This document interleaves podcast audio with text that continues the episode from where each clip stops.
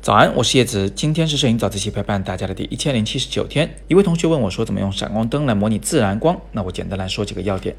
首先呢，几乎所有的自然光的摄入角度都会比较高，比如说拍人，自然光呢很少有从比人物低的地方射过来的，也很少有从人物的正侧面射过来的，更多的呀是斜上方，这个角度呢差不多在六十度角到三十度角之间。摆闪光灯的时候呢，就记得摆高一点。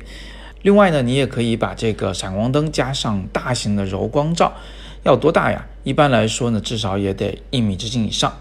这样的话，这个闪光灯射出来的光源就有点像是窗户光了。不过请注意啊，我们所谓的窗光不是指有阳光从大窗户里射进来，而是指那些没有被阳光直射的窗户。那在这种情况下，窗光实际上是天空的反射光线，外边的其他建筑的反射光线的一个综合体。从方向上来说呢，它是一种散射光。从色温上来说呢，它可能是白色的，也可能还会偏一点蓝，这是由天空的颜色导致的。好，那这是第二个要点，是可以用大的面积的光源。第三，我们反过来讲，如果不用大面积的光源的话，闪光灯还能去模拟一个自然光线吗？其实也能，它能模拟太阳光。不过这里呢要注意两个细节。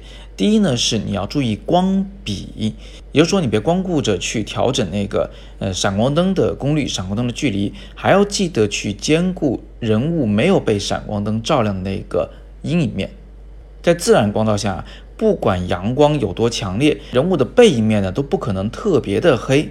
因为越是晴天，越是正午，周围的反射光线也就越是充足。如果亮面和暗面的光比过大，那这个就不像是自然光了，它很像是在漆黑的屋子里面偷偷点根蜡烛的那种光比。所以啊，请记得用第二盏闪光灯或者是反光板来补充人物的暗部细节，让它的暗部不要太暗。第二个小细节呢是，请注意阳光的颜色，它的色温呢是有点低的，也就是说带一点点温暖的黄色。你可以在你的闪光灯前方呢加一个琥珀色的滤片，这样一来，它发出来的光就不再是那么冷冰冰的白光了，就不再像是闪光了。因为我们一见到白光啊，就会联想到哦，这是闪光灯的标准光源。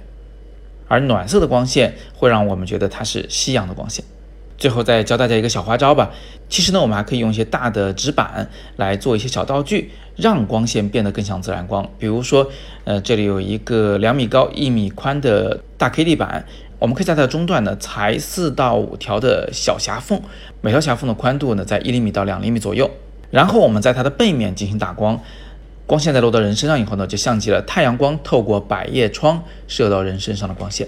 你看这里我们没有改变光本身，但是我们塑造了光的形状啊，使得它更像是一个在自然条件下能够见到的光影。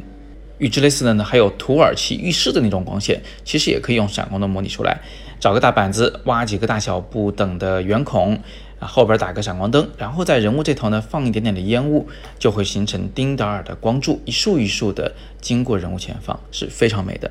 好，那关于闪光灯的玩法呢，其实还有很多很多种啊，今天就简单的讲这么多，希望能给你带来一点启发。